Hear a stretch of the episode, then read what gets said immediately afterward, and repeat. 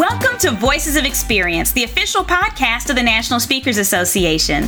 I'm your host, technology strategist and futurist, Crystal Washington.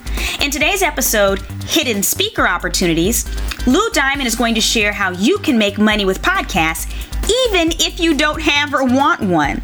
And then Ramon Ray is going to share his tactics for crafting a bankable personal brand. Let's get started.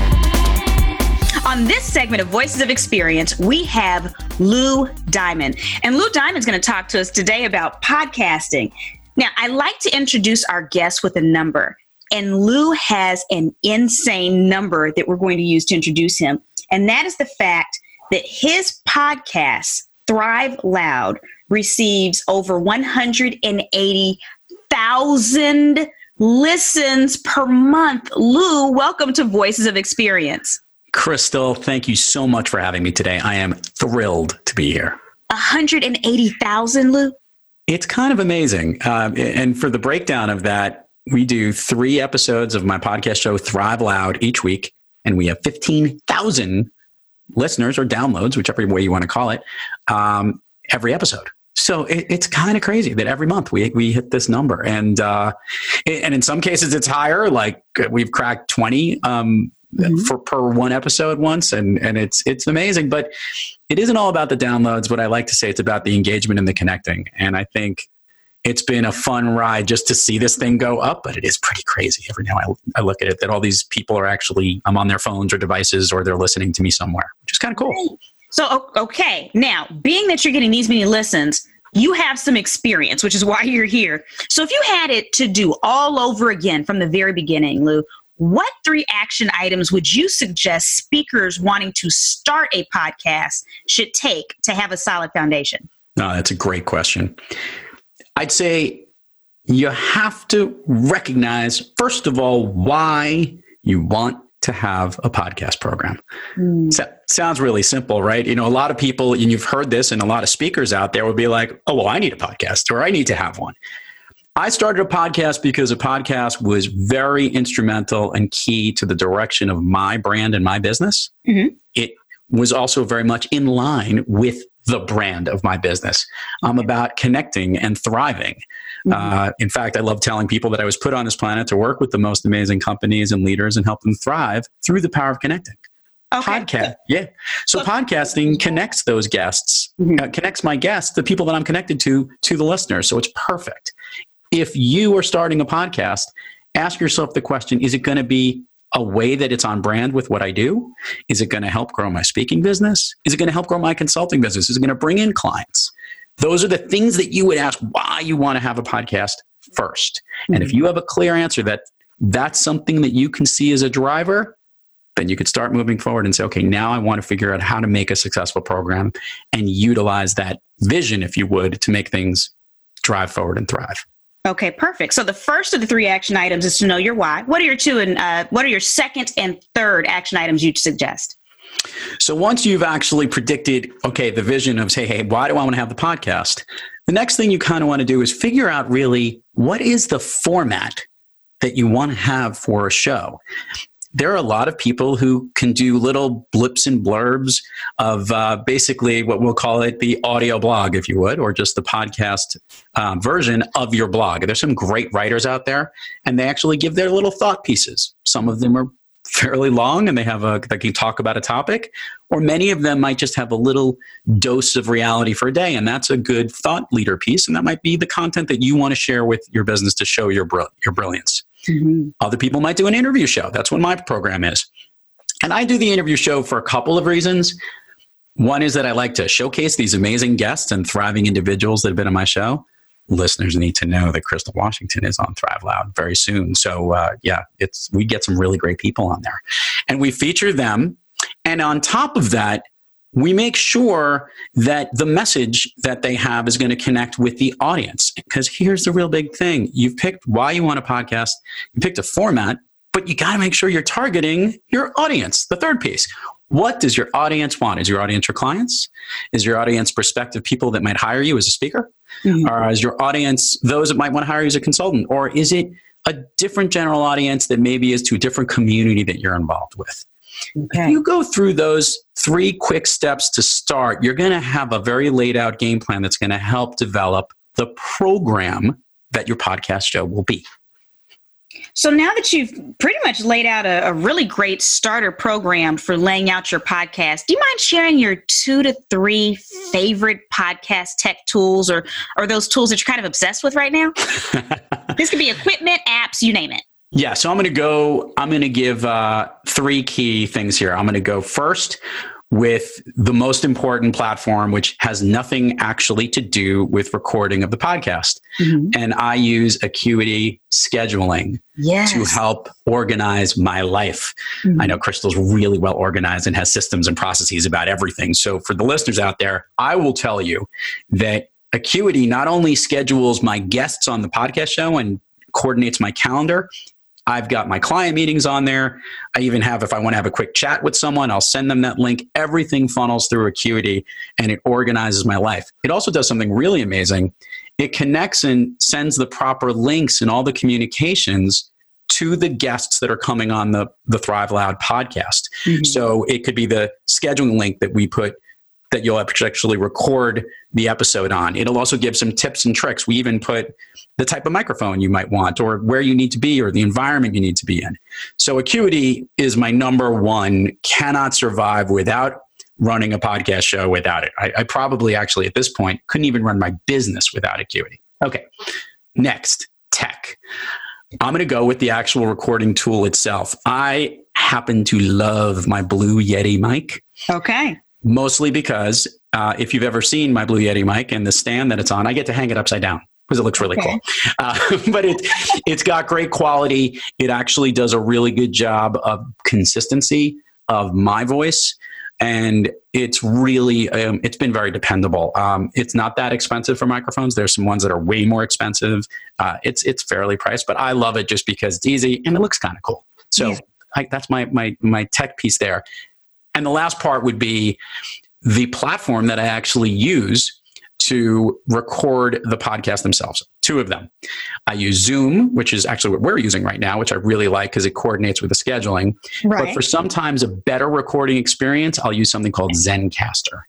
And I love Zencastr because Zencastr, spelled Z E N C A S T R, mm-hmm. is amazing because you can incorporate in sound effects, it can literally intertwine into your episode, uh, many different guests, but it also records it locally on your browser. Mm-hmm. So as opposed to remotely, like we're doing right now, you might get that interference that Zoom might have. But Zencastr splits that up and it records it locally and then uploads it and syncs it all together. So I love that because it sounds like a real clear conversation. So those are my three. Okay, Lou, you just made me feel great and you don't even know why. So, for those that are listening and who are our normal VOE listeners, when I'm interviewing our fellow speakers, Lou, at the actual conferences, I use Acuity to schedule all of them because yeah. we're looking at 40 plus interviews for some of these. I have a Yeti mic. I'm on one right now. Awesome. And we're doing this on Zoom. So now I know I'm on track to get us to over 180,000 Okay. We're, we're on our way, NSA. Okay. So, question for you, Lou. You have been so generous this is going to be something that I know you can answer, but it's not something that many other podcasters do, but you do this extremely well. How can speakers without podcasts make money from podcasts? Uh, that's a great question. So I, I, love talking about two different things. We talked about obviously if you have a podcast show, and I use it as a funnel to grow my business. Mm-hmm. It is that's a way as a podcast host to make money. Mm-hmm. So there are two other ways that you can make money specifically as speakers. And one, I think many of the listeners here have done before, and that is to make money as a guest. And you have to be a great guest. I even have, and maybe we'll provide in the in the show note links or however you'd like it. I have 10 key steps on what being a great guest is about and how being a guest and using it in a very targeted fashion can actually target your message to get hired for other speaking gigs with the clients you're looking to connect with. Ooh. So I actually use the guesting experience really strategically. If there's one key tip I want to give to people, and I say this, like here I am right now, we're talking about my podcasting skills on a speaker site. But if I was speaking about my book or my topic or talking about connecting, which is what I speak about, mm-hmm. I would be on my A game like I would be on stage. Mm-hmm. And and a lot of times people go on podcast shows a little bit blasé or maybe a little tired or a little drained. Mm-hmm. Let's make something clear. We're being recorded right now. And we know that this is going to be out there in perpetuity. It's going to be out forever, this particular lovely episode of Brilliance Between Crystal and Lou. And people get a chance to listen to us, and it's out there. This is a way that people are actually listening to say, hey, I've heard Lou Diamond, and now I know would I want to engage with him and have him on my show? Would I want to hire him and speak to my company? Mm-hmm. You're being on. So be spectacular when you're a guest, as a guest, and it will help you improve your speaking. Okay. The last other piece, which I guess is another one, a great way to make money, and this is going to be really funny. You can grow your business by being a podcast listener. Do you want to hear about this, Crystal? Ooh, I'm, I'm, my interest is piqued right now. I'm listening.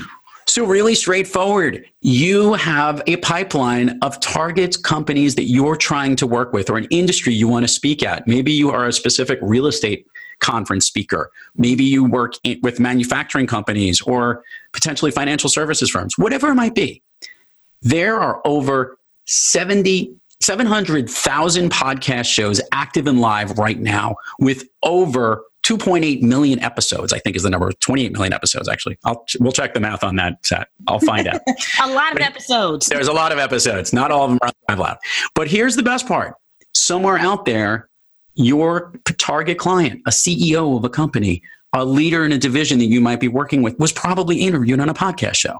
There is no other medium in the world television, radio, even someone's own website where they can market and promote themselves, where you can learn so much about that particular individual that you might be targeting as a client, mm. what they mm. like, what they sound like, the language they use, the words they use, the thing that's hot and relevant to them now, mm-hmm. something that's really important. This is what a great podcast host would ask. What are the ways that they make money? Something that you could that Crystal's been asking me here. If someone listen to that guest, search for them, you'd be able to then decode and then use social media or email to say, "Hey, I listened to your episode, Lou Diamond, on VOE with Crystal. This was amazing. Um, I'd love to follow. You did a great job on the episode. I'd love to follow up and talk more about this topic. I want to tell you something. People have done this to me about my podcast show and they've reached out to some of my guests. It at least starts a conversation. It's a great way to use it as a lead gen tool and a way to crack through the door to know your target better by being a great listener. Lou, that was insane. And the fact that you're here on VOE and you not only laid out how to have a successful podcast, but even for people that have no interest, desire, it doesn't even make sense for them to start a podcast right now, you even gave them a way to make money from podcasting. Thank you so much for joining us on Voices of Experience. And anyone that's listening, we will make Lou's worksheet available at the members only section of NSA. So look for it there. Thanks so much, Lou. Thank you for having me, Crystal. Now that you have the tactics and tools you need to make money from even other people's podcasts, let's shift gears to learn exactly how you can ethically hijack your way into sponsorship deals. On this segment of Voices of Experience, we have Ramon Ray, who has published four books, produced 14 live, nationally sponsored events, and has interviewed one sitting president. We have him here talking with us today about banking on your personal brand. Thanks for joining us, Ramon. Crystal, it's a pleasure to be here, and thanks for having me. I appreciate it. Oh, man, you know, I had to get my energy up today for you because I, I, I know I watch you, I see what you're doing yes. online, I've seen so many of your videos, and when I knew you were coming today, I was like, oh my gosh, where's all the coffee? I need all of it. Let's so, do it. All right. First question as someone who really does an excellent job of building a bankable personal brand, yes. Can you share three elements of what makes up a bankable personal brand? I love the question. I like that you said bankable personal brand because a lot of us, all of us, have personal brands in one way or another. But as you know, that's my specialty, leveraging right. Ramon uh, to make money, to profit from it. So I think three things, Crystal, are very important. What I've learned over the last few years, I think one, and it may sound like, duh, we know this, mm-hmm. but I think you have to have some level, whatever that level may be for you, of engagement. Uh, you know, we can go on that for hours, but it has to be, I think, my version, in your face. You have to take a stand, something that people can latch onto, and I want some of that. Right. You know, so I think that's one. I think the second thing I can think of, it has to be informative. Now, again, that may sound like Ramon, we know that, but I try, as you know, in those in my fan base, right. it's 80% kind of like the Gary Vee model of just dosing with content, content, much of it free. Mm-hmm. And there's that's a political word. It should it be free or not? but for me, it works because okay. I find a dose of information right. gets me. As you know, I work with large sponsors, right. so it gets me that. And I think the third thing, Seth Godin kind of taught me this in a way: mm-hmm. visual identity. Yeah, I do my own videos, selfies, and stuff like this, mm-hmm. but I have a great designer. I think she's one of the best in the world, wow. and she you know, if I'm speaking at an event, I'll put Ramon and all the other speakers below Ramon, you okay. know. Ramon and Crystal, you know, or whatever it is. Oh, no, I get the little print. yeah, exactly. You know, but meaning that visual identity right, to right. make that strong. Okay. So I think those three things, because on social, we're not talking about that today, but that's another strong point. Mm-hmm. People just see that little icon. Right. People just see that graphic. So I think those three things make it bankable because online, then people are like, let me see what else he has. You know, it's interesting that you said that because I've noticed even on social media, even when you're speaking at other people's events, you still have the graphics, you still have the branding. You're obviously still producing something in house that brands yourself in the process. That is correct. That is correct. And like you said, I'm speaking at somebody else's event, but I ethically hijack it. Okay. When I was speaking at social media marketing ethical world. Ethical hijacking. Yes. Like that. Okay. Speaking of social media marketing world, I said Ramon joins Jay or Gary are these big stars. Wait, so you put them in the little print? Of course, they're speakers. I, but I, I, I, don't feel bad about the little print now if I'm with Gary Vee. exactly. okay. So here's here's the next question. Sure. This kind of leads into that. As you're building out your brand assets, your mm-hmm. websites, your books, your marketing materials, even events, what is the key to tying it all together to get business results? Yeah, it's a great question. I think that so two things. I'll say what's not, if I may. Yes. Uh, some people, and again, these are political in our circles, as it were, but I think some people may say it all has to have one brand identity. Mm-hmm. For me, I'm just not a brand identity guy. I tell my team, I want it pink today, green tomorrow, have me upside down today, and vertical. I just like it all different. Okay. But Ramon Ray is, for my fan base, first and foremost. Right. But the back end is what we're maniacal on. Segmenting that, that audience. Let's say we're talking oh. to Janice is in my funnel. Mm-hmm. I want to know Janice downloaded this. I want to know what she did two years ago. I want to know when she burps. I want to know that she came to my event. that we're doing because people are not ready to buy today. Okay. But I want to be able to serve her needs, okay. if that makes sense. So I think that all the assets, for me, how it looks out here, mm-hmm. that's just me, and it's not so important. Right. But the back end, I want to all tie together what's fascinating about this for me is because typically what we hear is all your brand things, your, your assets need to look the same, they need to look branded. And it's funny that you mentioned that about you because I've noticed it's not congruent in that way but it also in a way the incongruency makes it congruent because i just feel like ramon's everywhere yeah. everywhere and everything peeking right. out from everywhere right. It, it kind of gives you it's a type of branding to not have that standard correct. brand correct and i'm willing to learn again i would anybody listening i'm willing to say that maybe i'm wrong as it were i'd like mm-hmm. to learn it but for me over the years it just works for me also the type of person i am right. i'm not the best speller okay if we talk longer i stumble over my words every now and then i speak uh-huh. fast that's that's just me i try right. to do better so maybe in my mind it shifts that thing uh-huh. i like the imperfection. Right. You know, it's but it makes that's you just human, me. Yeah. and it makes your brand fun. That's like exactly your, yes. your brand is fun. Thank when you. I see your post online, even it could be hundred percent about business. Yes. You just make me giggle. I'm like, this guy is hilarious and I love hearing that. and Yes. So, last question, Please. Can you share two to three ways you leverage your brand for partnerships and sponsorships because that is something you do well Yeah. that many speakers we have no idea how to get spon- like and you do big level Yeah. sponsorships we're not talking about getting the the print shop Right. down the street to make your workbook so that they can put their card on the back of it. Right, right. I'll give you a live example. I was talking to Fiverr, the the Okay. uh, freelance marketplace, this morning. You know, as we're taping this, and um, I interviewed them. I gave them the gift. I interviewed them. I asked nothing for them. Okay. They don't know, of course. In months, I'm gonna hit them up for something that I want. So the summary of it We'll is, make sure to air this after. please. I try to make friends before I need them. Let me talk, have a relationship. Let me give you. Let me add value. Right. Let me sweep your floor. Right, no right. problem. Let me let me bring you water. Right. Six months, three months, not in a crass way. Right, I get it. But knowing that if I can show myself, the big brands, SAP, Salesforce, Microsoft, who are my clients, Right. they now are like, yeah we remember Ramon. That's right. You know Ramon. Mm. It, it's, it's, it's the question just a matter of do we have budget to win? Right. It's not like no, they already know me, like me, and trust me. Okay, because you've been helping this whole time yes. without asking anything in return. Exactly. You've shown your value. Yes, and I've gotten a little bit of flack, like Ramon, are you giving too much? And again, mm-hmm. we all are different, right? That's right. just my style of marketing. Right, right, right. I'm a give, give, give service person. So it sounds like we need to end this on the note that if you want to bank on your brand, mm. one of the best ways to do it is to add value to others first. In a heartbeat. And yes. always make your name big and everyone else's small. Uh, I'm pausing on that. You can't see it. I went like this in an ethically good way, in a humble way. He did a thumbs up. I, I, we know what you meant, Ramon. Thank you for joining us on Voices of Experience. Let's hear from one of our sponsors. Let me ask you something. Are you sick of the ebb and flow of revenue in your business? Are you tired of not having a process you can prioritize every day that guarantees results and scalability? What about all of the technology that's not working for you? SpeakerFlow is the only company geared towards helping speakers achieve predictable revenue by leveraging technology to get organized, get known, and get paid. Whether it's our CRM, consulting, or our mansion retreats, we've got you covered. Stop by speakerflow.com to schedule a free discovery call today.